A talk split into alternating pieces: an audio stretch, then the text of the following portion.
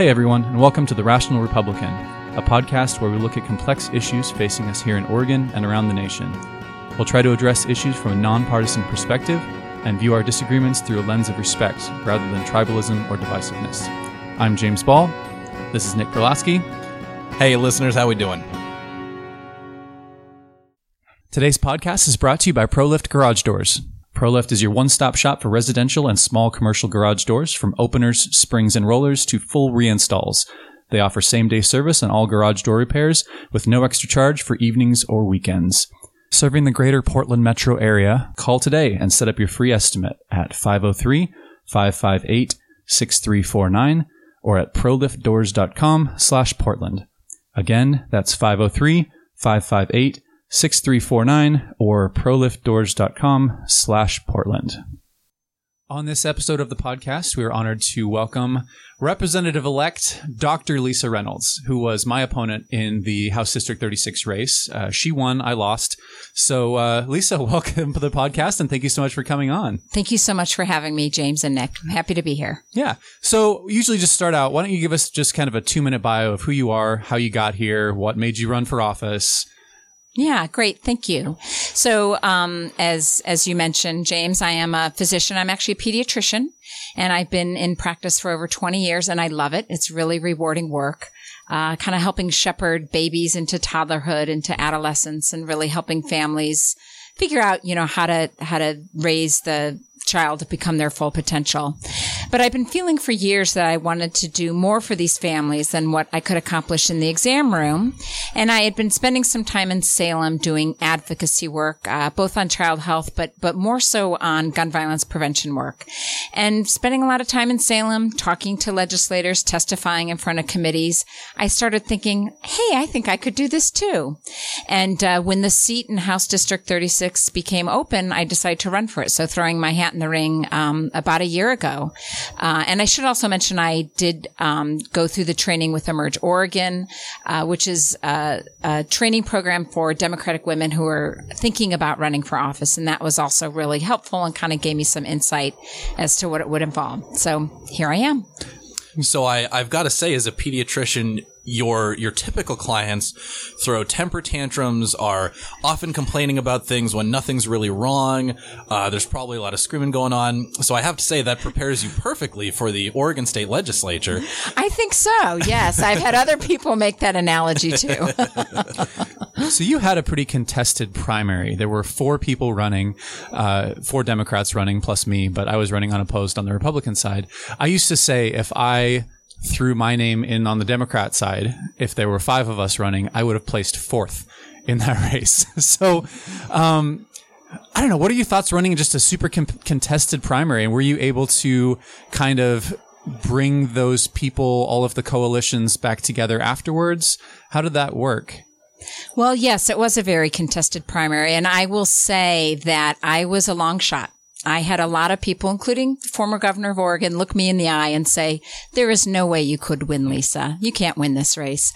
I've had people, I had people who thought I should drop out after a series of things didn't go my way. But, you know, I persevered and I, and I stuck it out. But I was, you know, received very, very few, um, uh, endorsements. I had absolutely no institutional endorsements behind me and very few personal endorsements. And my main opponent was endorsed by a U.S. Senator, a former Oregon governor, the Attorney General of Oregon, uh, and a whole slew of legislators. So it was, it was pretty dark times at times. But I felt that my message was really powerful. I had an incredible grassroots organization. Most of my Moms Demand Action friends were um, knocking doors with me when we could do that. And then when when we had to switch to, to phone calls, we, we were able to make a lot of phone calls. And then, of course, when COVID happened, um, you know, my role as a physician and my role as a leader on this topic, writing missives two or three times a week and posting them, writing letters to the governor and press releases on what we should be doing differently. I think that showed what leadership looked like. And I think that certainly contributed to my victory. But I really chalk it up to the grassroots. Again, I, we, we knocked 6,000 doors before we had to stop. We wow. made 14,000 phone calls. We hand wrote 8,000 postcards. I mean, I have an amazing group of people, volunteers behind me, and I'm really, really proud of the primary race that we ran. I remember back then, back before we could, when we could knock doors, I was able to get my voters pamphlet statement done through uh, through the petition. So I that was 200 signatures, which means I probably knocked 500 doors, and so that thousands that you knocked was super incredible. The other thing I was going to say is that I remember back then, as I was preparing all of my like zingers for for Lori Wimmer, because she, like you said, she got all the endorsements. U.S. senator, all of the uh, all of the big powerful organizations in Oregon had endorsed her, and so um, that was. And then I like to be completely honest, and I think I probably told you this in in private is you were probably my favorite of the four that were running.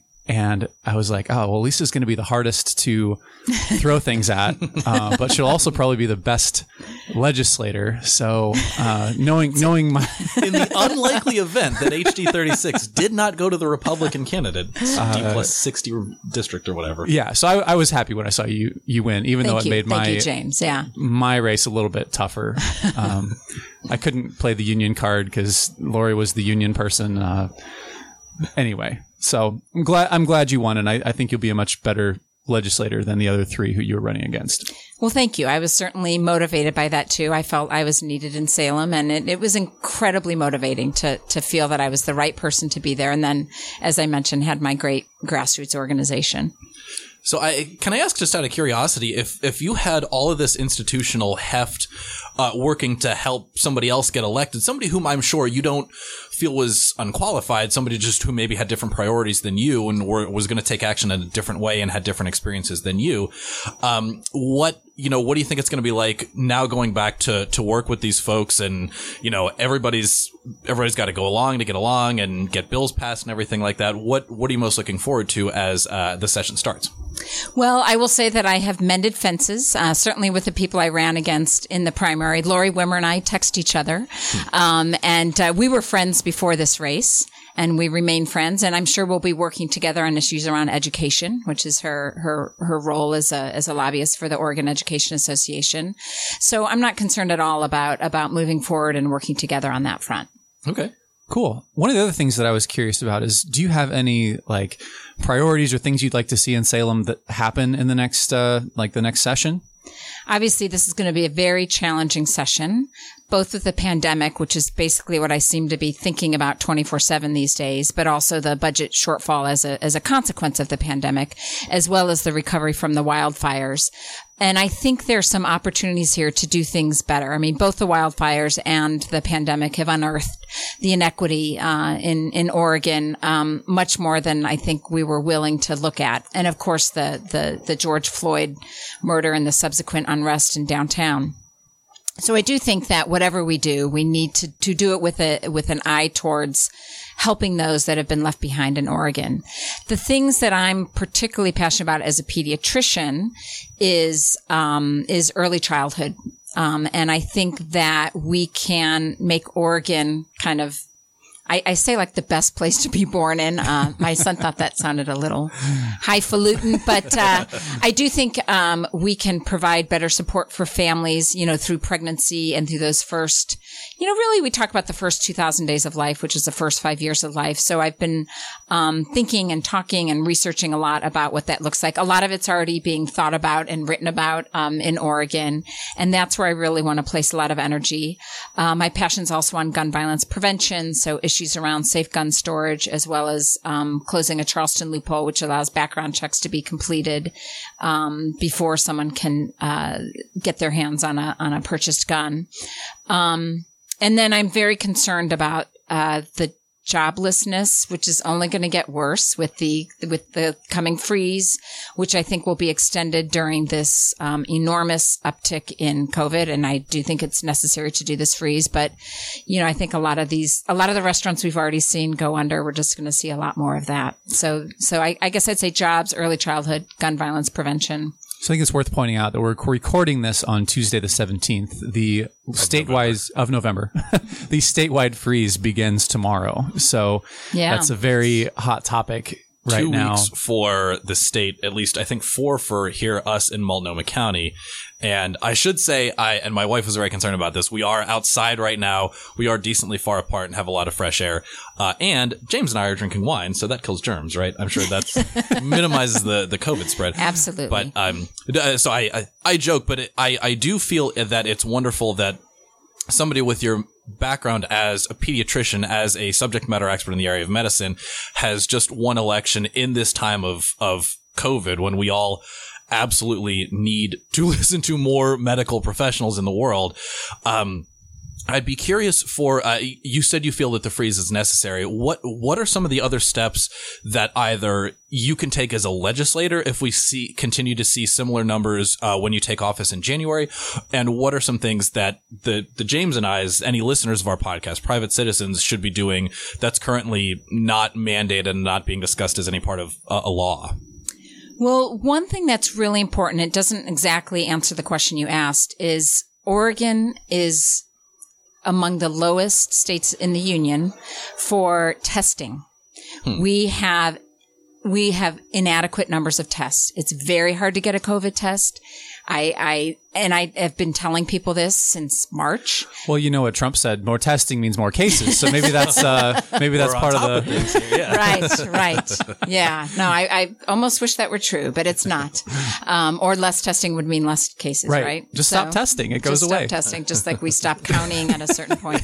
Um, but uh, no, it's it's a real problem because um, if you're not able to adequately do contact tracing, for example, by testing all the people who are in contact of someone who has COVID. If you're not able for people just to be able to say, Hey, I, I might go see my grandma. Can I get tested first? That's just not available in Oregon. I'm not actually saying that's necessarily the right thing to do, but, um, it's very, very hard to get a test in Oregon and it's inexplicable to me. I've asked and I've asked and I've asked and I haven't received a great answer.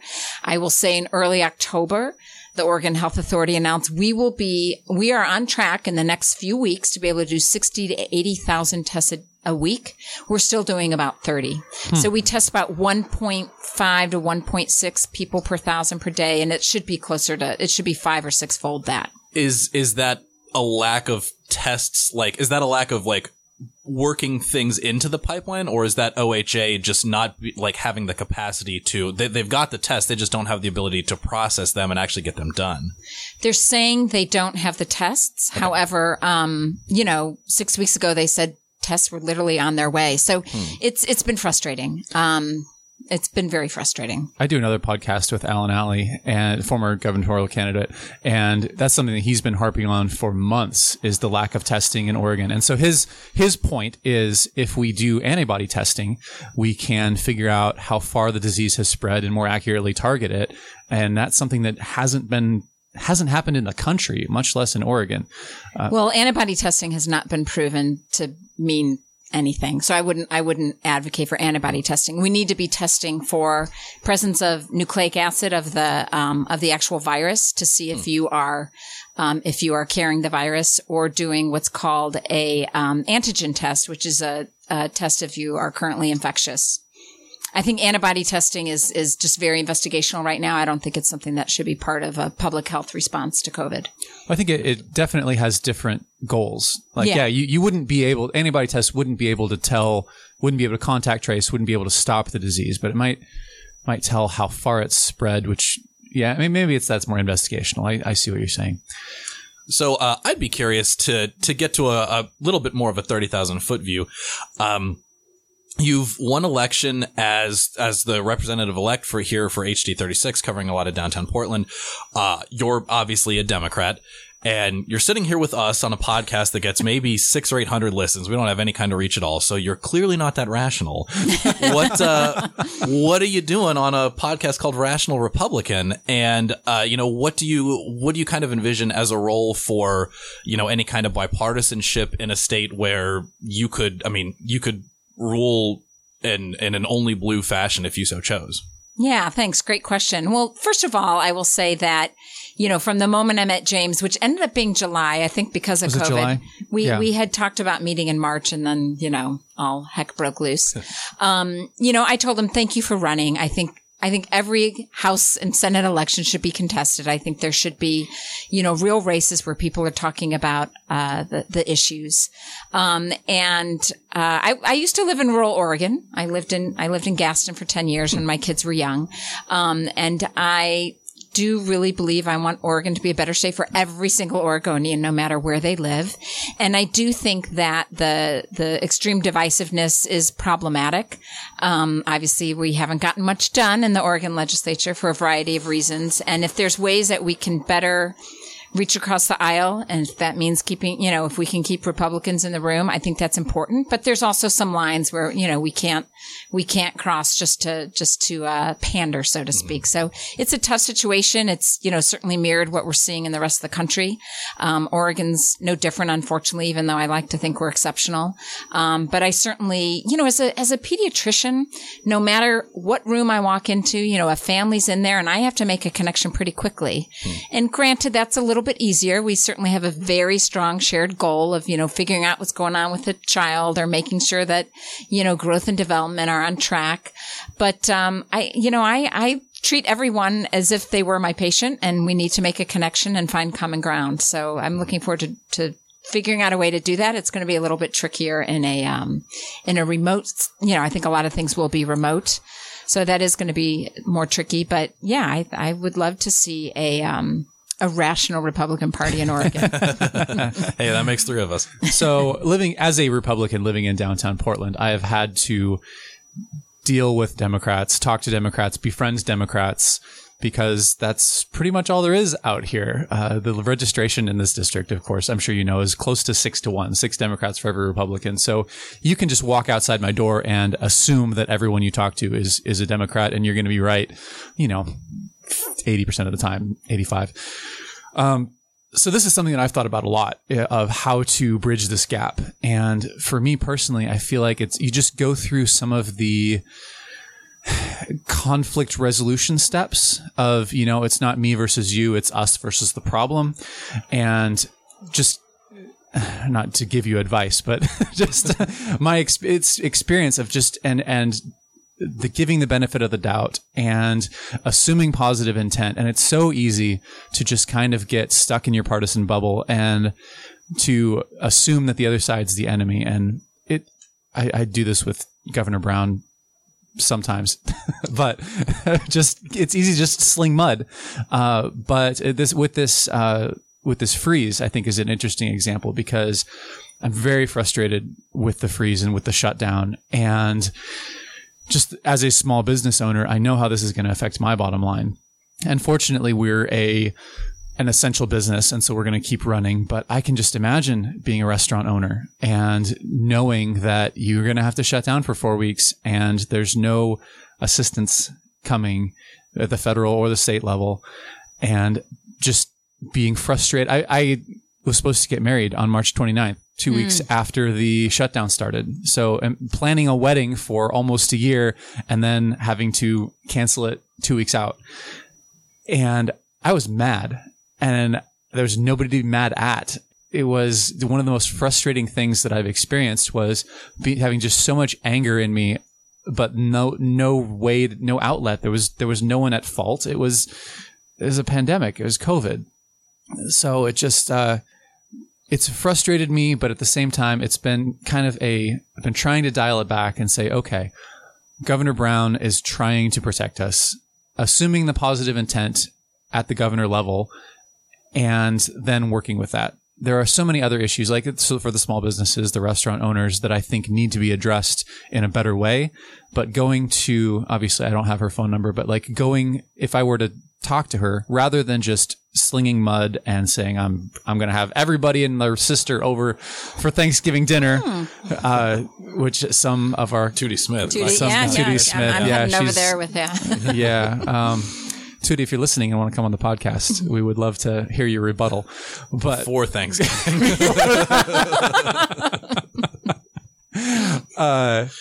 but just I'm I'm getting about on a soapbox here, but Two rather guys on a podcast getting on a soapbox. rather than rather than just slinging mud to say Governor Brown, I understand what you're trying to do. I understand that this is probably necessary. However, there are these things that I believe need to be addressed and have not been addressed properly. Another one is the achievement gap in schools.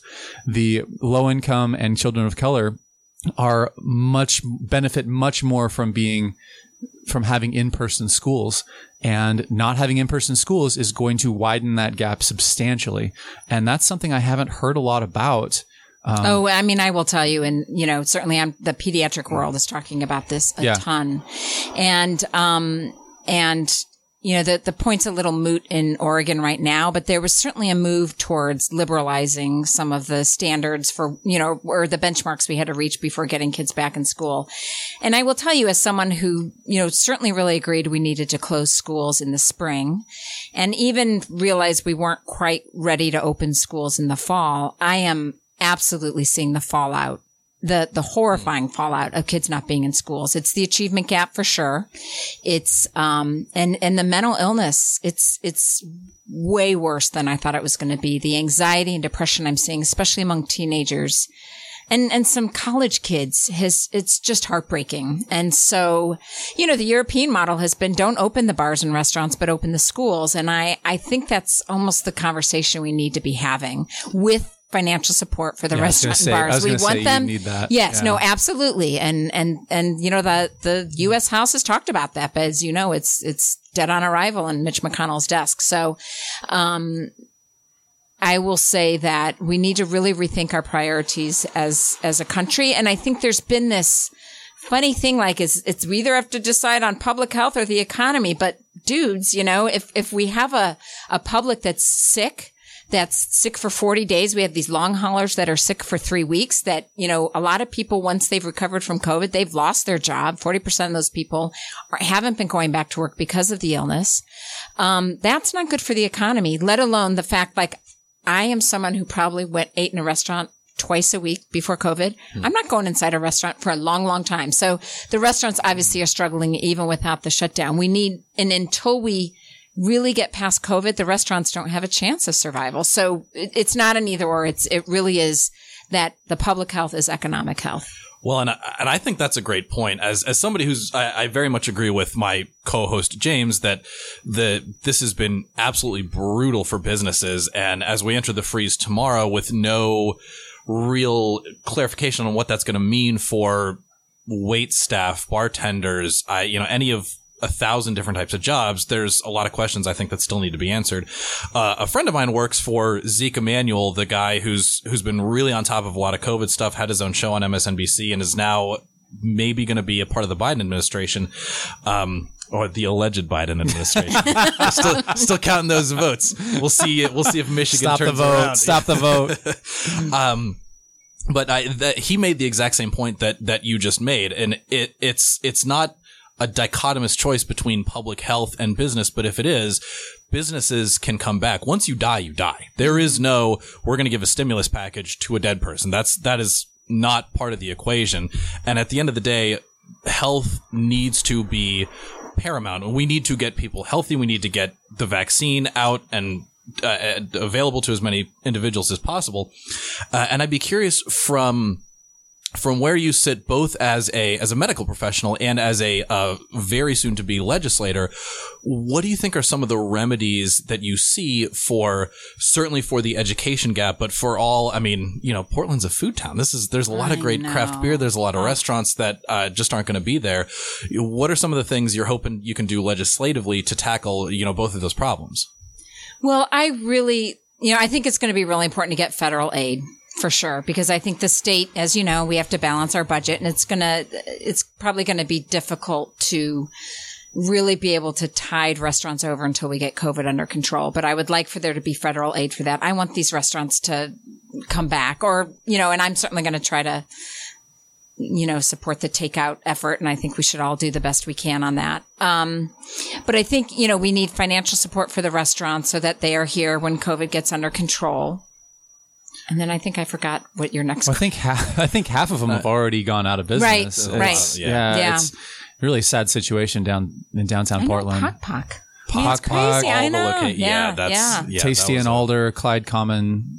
I mean, to be honest, even when COVID is pretty much under control, and, and you know, it's obviously going to be a spectrum. We know that the that the vaccine is not going to, you know, it's not going to be like voila back to normal. I mean, it's going to be a while before we feel comfortable sitting in crowded restaurants, even when maybe we know, you know, scientifically the risks are way lower than they were. You know, I, I honestly, I've had this conversation a couple of times with different friends. You know, everybody exasperatedly says, "Oh man, I can't just wait till things get back to normal." And it's like, what do you think normal's going to look like after this? Uh, James lives, you live in a condo right next to Providence Park. You think people are going to go back to Timbers games, be armpit to elbow? You know, I, I was all excited. I got to go see Korn of all bands play at, uh, at the Moda Center uh, maybe two weeks, three. You were there. I was two, there, three yeah, weeks yeah. before, uh, the, you know, the shutdown kind of started. When's the next time somebody's going to go to a concert? And I, I, I mean, I, I don't know what, what the answer to that is. I, I think there's, I think you're absolutely right. There's going to be a, a massive lag between, okay, statistically, you're in pretty decent shape. It's pretty low risk right now vis-a-vis coronavirus or any other, you know, seasonal flu or stomach bug, any, any of things that are going around. But I think there's going to be a lot of time before people are comfortable going out in crowds. I think masks are going to be around for years, decades to come. And I, Yeah. I don't know the way around that. I don't know how I- we can go back and see Korn again. I, I, I'm gonna, I'm gonna maybe disagree. shouldn't. I'm. I'm gonna disagree a little bit on that, and just maybe it's the Republican groups on Facebook that I'm a member of and don't ever participate in. But it seems like there's a lot right of center, a lot of people who are just itching to get back out there, and it's not just the Tootie Smiths and uh, Mike Nearmans of the world who go on Facebook and say, "I'm just going to ignore the order and do what I want." there's there are a lot of people who the minute it's safe, the minute they are not bound by the freeze or the lockdown or whatever, who are going to go out and and jump on whatever opportunity. It is not going to be the to the level that it was pre-COVID. I think you're right that masks are going to be a part of our life probably forever. I would imagine that this has changed the culture enough that I think we're going to wear masks from now until until we die when we're out in public, or especially when you're sick. right? Or on an airplane Or or, on an whatever. You know, airplane, yeah, yeah. taking the Grocery stores, Amtrak. the yeah, things like that. Yeah. yeah. But I would say that there is enough interest in getting back out there that once a vaccine is around and circulating. So I mean that's the other thing with a vaccine. You don't just need to develop the vaccine. You need to make it. make 7 billion uh, doses and then distribute it. And I think the Pfizer vaccine that we we're just talking about which is 90% effective And Moderna. and well, Moderna just just I don't know much about that one, but anyway, it needs to be refrigerated like mi- minus eighty degrees or something. So like distributing it is not a trivial task. But I think once it started, once it has, I don't know, propagated enough, I think 50, 60, 70% of the population is going to want, is going to just be jumping to go back into it. It, it. I think that 30 to 40% is probably going to hold off, like Dr. Reynolds was talking about. But, uh, I yeah. hope you're no, right. I mean, I, I hope you're right because I think you know that that will bode well for the timbers and the businesses, and you know, um, um, but it's you know, I'm sure you guys have that feeling of watching a movie and like, oh, they're all hugging. You know, There's 15 people like crowded around a table. yes, You every know, time. it's, yeah, it's, I watched a Simpsons episode with my wife at lunch, and Mr. Burns goes grocery shopping, and I was like, "He's not wearing them," and it's like, "Oh, that's right. This was from 1997." Also, it's a and he's a cartoon. cartoon. Yeah. Yeah. Even still, it's just like, like, oh my goodness, how could you be so unsafe? we were watching the Queen's Gambit on Oh, Netflix, and even that it was like it takes place in the '60s, and uh, we're like, "You're not wearing masks. You're too close. You're touching hands. Stop what you're doing." Oh, anyway, It's I. So there was I very totally aside. I, Netflix got into some trouble and they said we're not going to make original content anymore with people smoking because I, yeah, I'm not an advocate for smoking. It's it's it's a horrible habit and it causes all kinds of medical problems and you know all all this kind of stuff. And somebody somebody made a joke that they were going to go back and edit cigarettes out of, or no, th- this was, it was a satirical point made in the movie Thank You for Smoking, the Aaron Eckhart movie, which is, I love that movie. Um, like they were going to go back and edit out, you know, Cary Grant smoking a cigarette or something, you know, in 1954 or whatever. And I, I'd love to see, you know, Netflix go back and like edit in masks into like Queen's Gambit and House of Cards and something. well, so one of the other things you mentioned uh, Dr. Reynolds, is the uh, you've been involved in Moms Demand Action and preventing gun violence has been a big issue for you. And this is kind of another thing that I've been thinking about, whereas I think that left and right can find common ground. I know this is kind of a one of those hot button issues, but I think everybody can agree that gun violence is bad. That people getting shot. Hot take. I, I know, I know. Don't quote me on that. But uh, I think everybody thinks that, that gun violence is bad. And so it's really starting from there. You know, I think even the NRA folks can, can agree that gun violence is bad. And then, you know, how do you take that to the next step and say, well, here are the steps that we can, we can go through to reduce gun violence without, you know, infringing on Second Amendment rights and yeah, that was Yeah, well, I think one thing, and again, putting my pediatric hat on, one thing that I've been working on for years is um, safe storage of guns. And I talk about it in the exam room with families. And I've actually traveled around the state talking to healthcare providers about how to talk to their patients about safe gun storage. Uh, one of my friends and, and really kind of a mentor of mine, Paul Kemp, uh, lost his brother-in-law at the Clackamas Town Center shooting. And Paul is a lifelong gun owner, hunter, grew up in Michigan, lives in Happy Valley now. And he was really um, shocked and dismayed that the shooter in the Clackamas Town Center shooting um, grabbed his buddy's AK-47 or AR-15, I can't remember which one, um, and and you know walked off to the mall and, and shot people. It wasn't this this person. It wasn't his own gun. It was his buddy's gun sitting out on the literally on the coffee table. Um, and Paul was a little surprised that there was no recourse that the family had against the owner of the gun for just having it sitting on the coffee table. Now, Paul will tell you the fam, the, the young man whose gun was stolen, who was a friend of the shooters, is devastated. You know, his, Mm-hmm. his life has been, you know, altered. Um, and, and he's heartbroken by what happened. Um, but in any case, it got Paul thinking about why do we not have safe storage laws in Oregon? And, um, so he and I have been working together on this topic. Um, I know one thing that, um, gun owners will say is like, well, the whole point of having a gun is to protect my family. And if it's locked, I can't access it. But fortunately, there are biometric safes where you can literally with a tap of your, of your fingerprint, it, it opens up.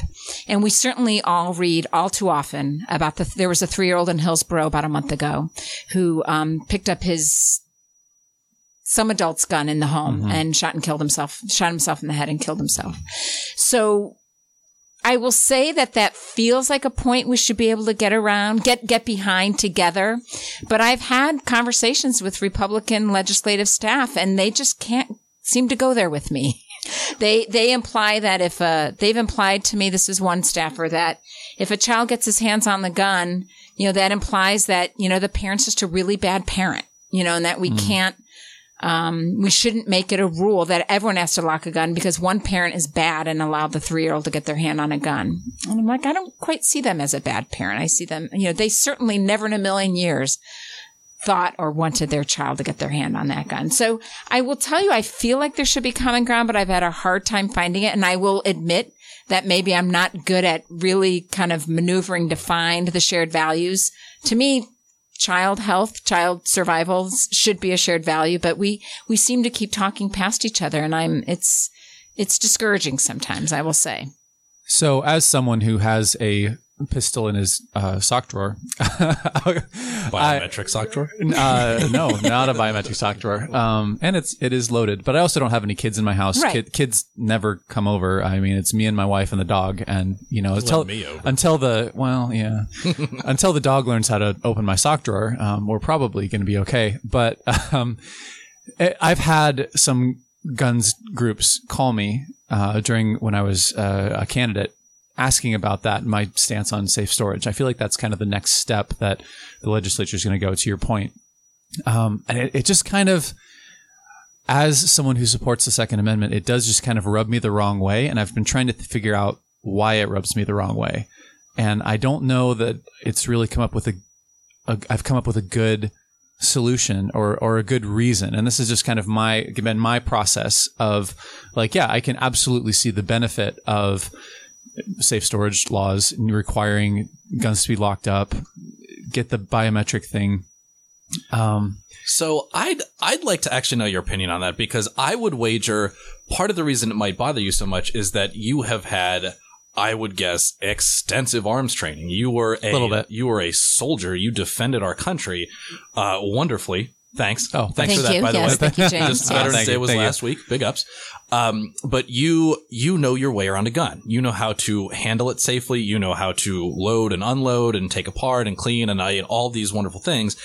And for me, that's I I very much believe in I believe in the Second Amendment. I believe any red-blooded American who wants to own a gun should be able to do so. And I, as I mentioned before we started recording, I lived in Texas for ten years. They used to drive around with loaded guns on racks on the back of their trucks, and you know you'd stop and get gas. Anybody could go and take it if you want. That's obviously not something that I would advocate for or try to return to.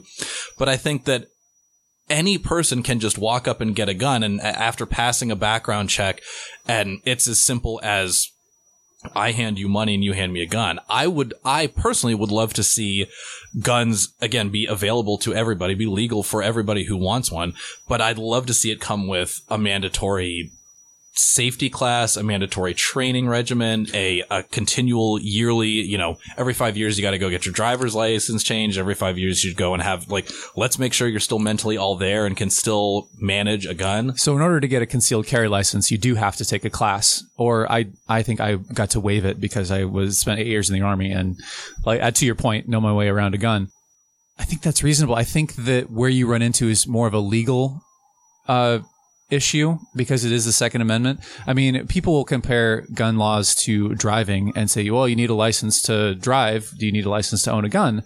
It's like, well, driving isn't protected by the Bill of Rights. And so it's a, it's a little bit, a little bit different. I don't know. I'm still making up my mind on this, I guess is, is really kind of the, the thing. I, I see the need for reducing gun violence. I, like I said, I think we can all agree that gun violence is bad, but it's,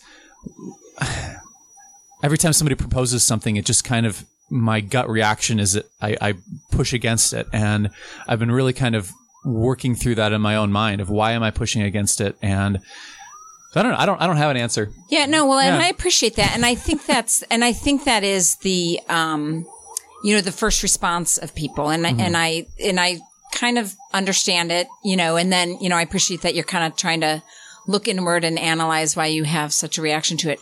One other thing that I've been working on and somewhat involved in, you know, eighty percent of the gun deaths in Oregon are suicides.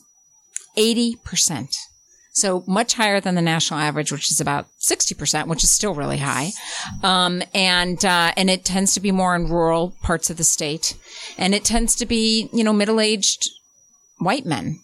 And so there has been tremendous effort in those parts of the state by, especially by physician groups and by psychologists to really have, you know, direct conversations when people, and I think I would say especially middle-aged men are in crisis and encourage them to, you know, to really kind of talk about the issue that when you're in crisis and you have access to a gun, the chance of suicide goes up.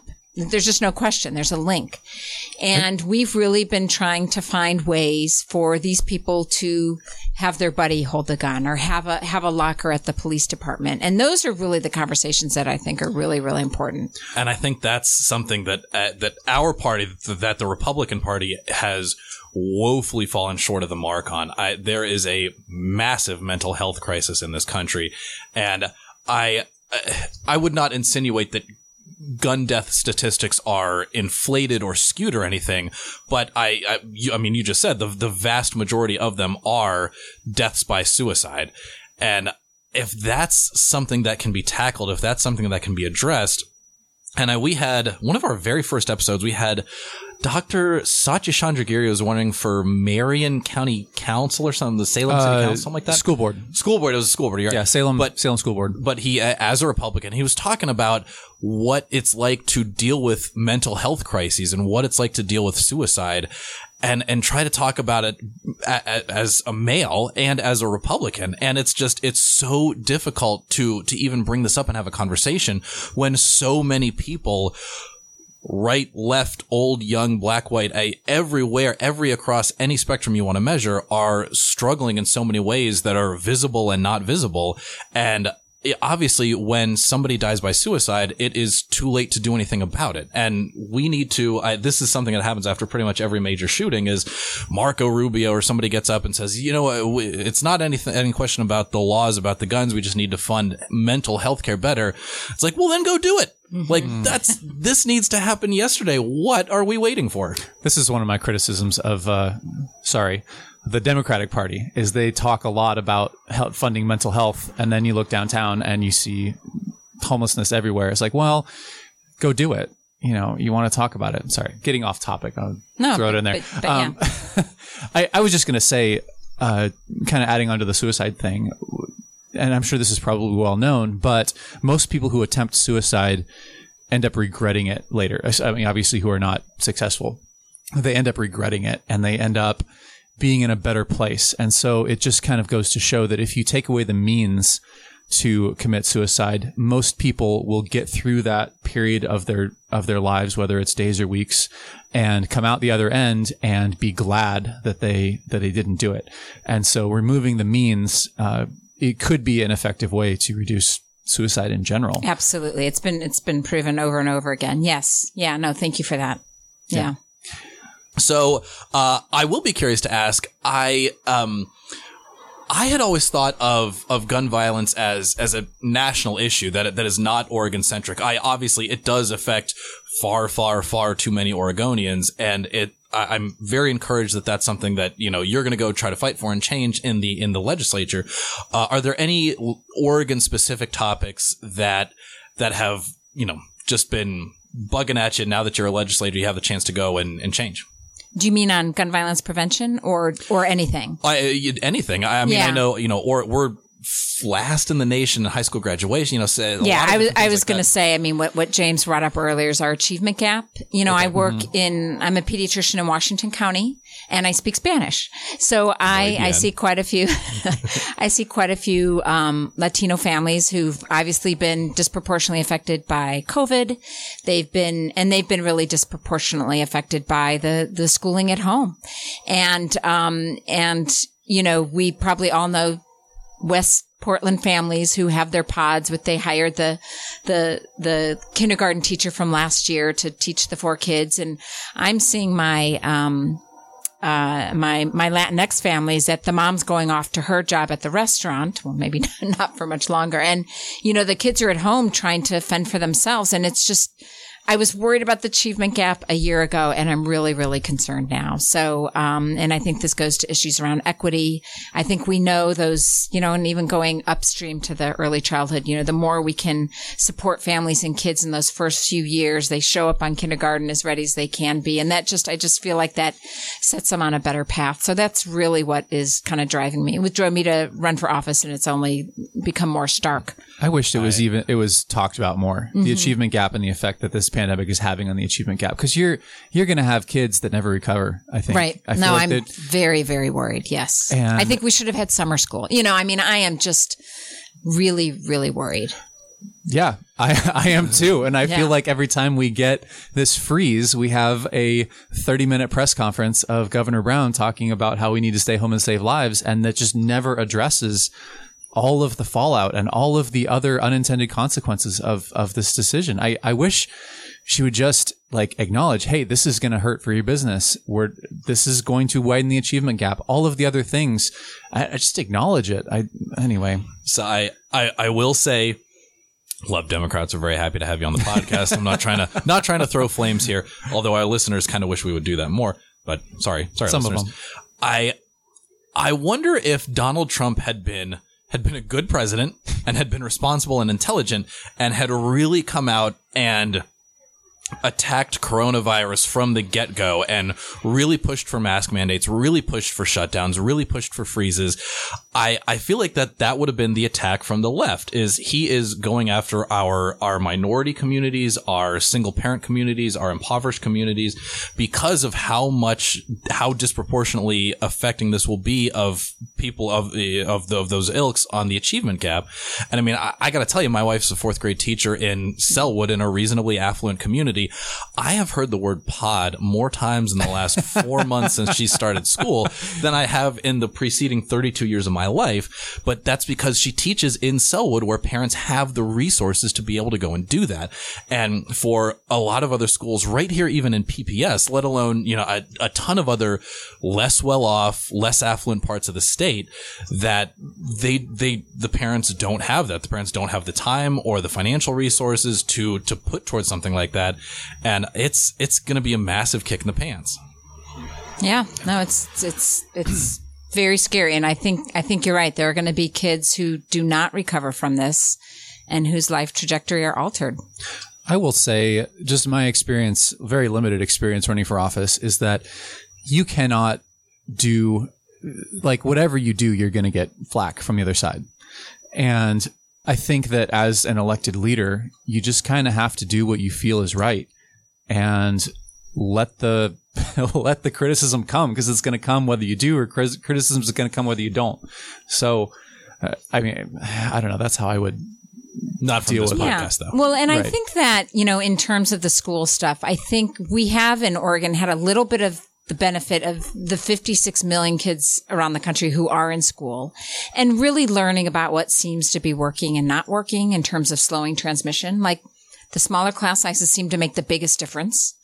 Um, you know, that was something we weren't exactly sure going in, just in terms of um, looking at the data at this point. So I think, you know, I think we have a lot to learn from other states that have gone back into classrooms. I think we can't, I mean, early on, people are like, kids don't get COVID, kids don't spread COVID. We know that's not true, but we do know that classrooms tend not to be, tend not to be um, super spreader events if it's done right with ma- and kids are fine at wearing masks. This mm. whole thing like kids won't wear masks. I bet I bet you know your wife's fourth graders are probably pretty good at wearing masks when, when the time comes. I know they're remote right now. I mean, you know, I mean, I have kids in my exam room. Granted, it's for fifteen or twenty minutes at a stretch, and they're fine with masks. They're cute. They're funny. The masks. So anyway, I think we sell our kids short by saying they're not going to wear masks. I'm wearing probably the best designed mask right now. It's Oh an my Oregon gosh. State beaver. So I that's know. I, Are we I hope we see a lot of a lot of kids wearing beaver masks. Oh my I know there's some uh, you know D three school. Have you in guys won a game yet? have you uh, have you guys won a game yet? I don't I don't think Uh, yeah, but for the refs, we would have beat the Huskies on Saturday. you don't even have Nickel State to play this year. So how are you gonna how are you gonna win a game? that's all right.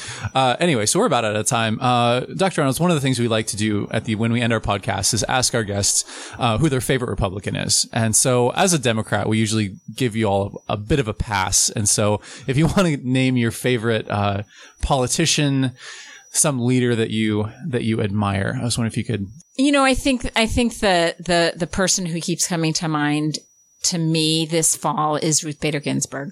I think um like so many people, I, I remember the where I was um, uh, when I heard that she died. I remember thinking like, wow, we can't even just mourn her properly and just you know be here in a moment with our feelings about losing such a great jurist, such a great champion for women's rights.